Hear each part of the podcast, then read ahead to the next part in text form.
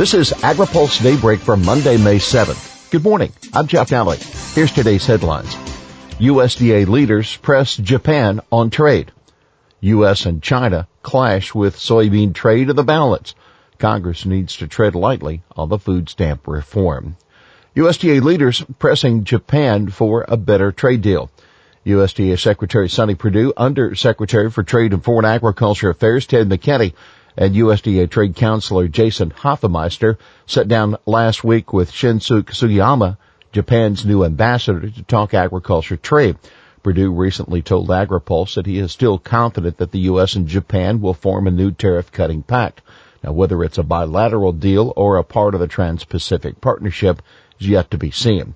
Either way will be difficult because Japan has rebuffed bilateral requests from the U.S. and President Donald Trump recently walked back statements that suggested he was interested in rejoining the TPP.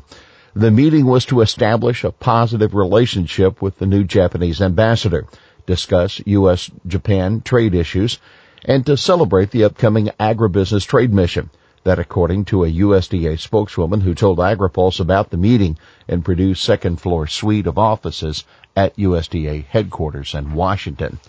Specifically, we would like American agriculture products to have greater access to Japanese markets. Some U.S. products such as beef face steep tariffs while Japanese manufactured products have much easier access to the American market. One of the first things Trump did after taking office in January last year was to pull the U.S. out of TPP. Farmers and ranchers were devastated with that move.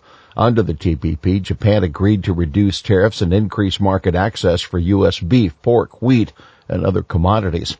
The American Farm Bureau Federation predicted that the tariff cuts and other measures in the TPP would net farmers an extra $4.4 billion annually. The current 11 members of the trade pact decided this year to forge ahead with the deal without the U.S. and renamed it the Comprehensive and Progressive Agreement for Trans-Pacific Partnership. U.S. and China clash with soybean trade in the balance.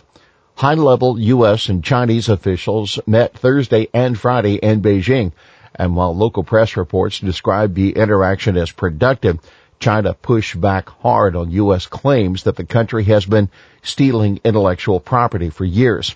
The Chinese side vigorously struck back at unsubstantiated accusations on issues including intellectual property rights and the unreasonable demand that it is up to China to reduce the new trade deficit. That's according to an article in the Xinhua News Agency, a government-run organization. It stressed Chinese negotiators firmly defended the interests of the nation and of its people.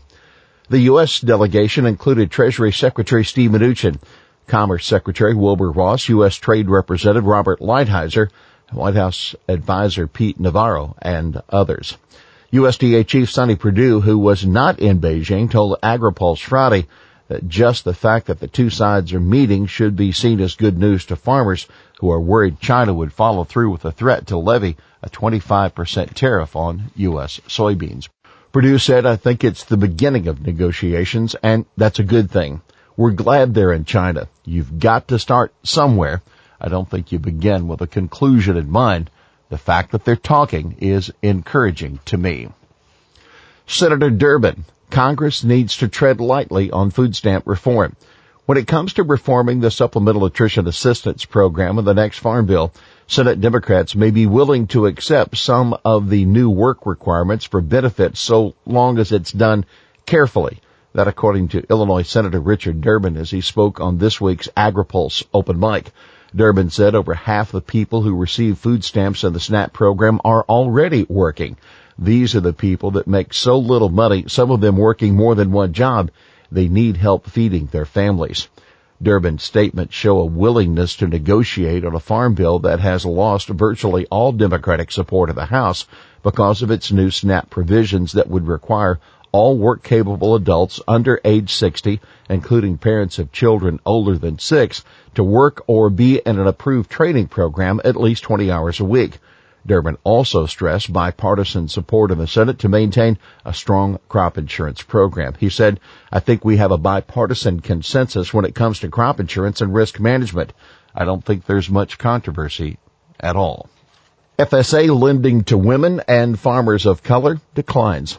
Farm Service Agency lending to farmers of color and female farmers declined for the second straight year. That according to the National Sustainable Agriculture Coalition. The 8,700 loans to so-called socially disadvantaged farmers was down 4% from fiscal year 16 to fiscal 17. NSAC found in a recently released analysis. While the FSA has certainly made provisions over the years in improving and increasing its level of service to SDA farmers, their outreach has so far not been adequate to keep up with the growing demand, the group said. NSAC noted that while the total number of socially disadvantaged farmer loans has declined by 6% since fiscal year 2015, that number has steadily increased from fiscal years 2012 to fiscal 2015. Farm Bureau joins suit seeking reversal of decision on Washington State Coal Terminal. The American Farm Bureau Federation joined three other trade groups to argue for approval of a coal export facility at the Port of Longview in Washington State. In a friend of the court brief filed in federal court in Washington, the Farm Bureau, the National Mining Association, National Association of Manufacturers, and the American Fuel and Petrochemical Manufacturers contend that the state has denied needed permits for the terminal not to protect legitimate local interests, but because they oppose the use of coal as an energy source throughout the world. In this case, it is coal. In the next case, it could be agriculture or manufactured goods, they said in their brief, which supports Commerce Clause challenging the state's rejection of the terminal. Here's today's He Said It. The next time you buy yourself a shirt and it says wrinkle free and you wonder where that feature came from, it came from the Ag Research Laboratory in New Orleans, Louisiana. That was Senate Democratic Whip Richard Durbin of Illinois speaking on AgriPulse Open Mic about the importance of funding research in the Farm Bill. Well, that's Daybreak for this Monday, May 7th. AgriPulse Daybreak is brought to you by Watkinson Miller and Dairy Management Incorporated. For the latest news out of Washington, D.C., visit agripulse.com. For AgriPulse Daybreak, I'm Jeff Nalley.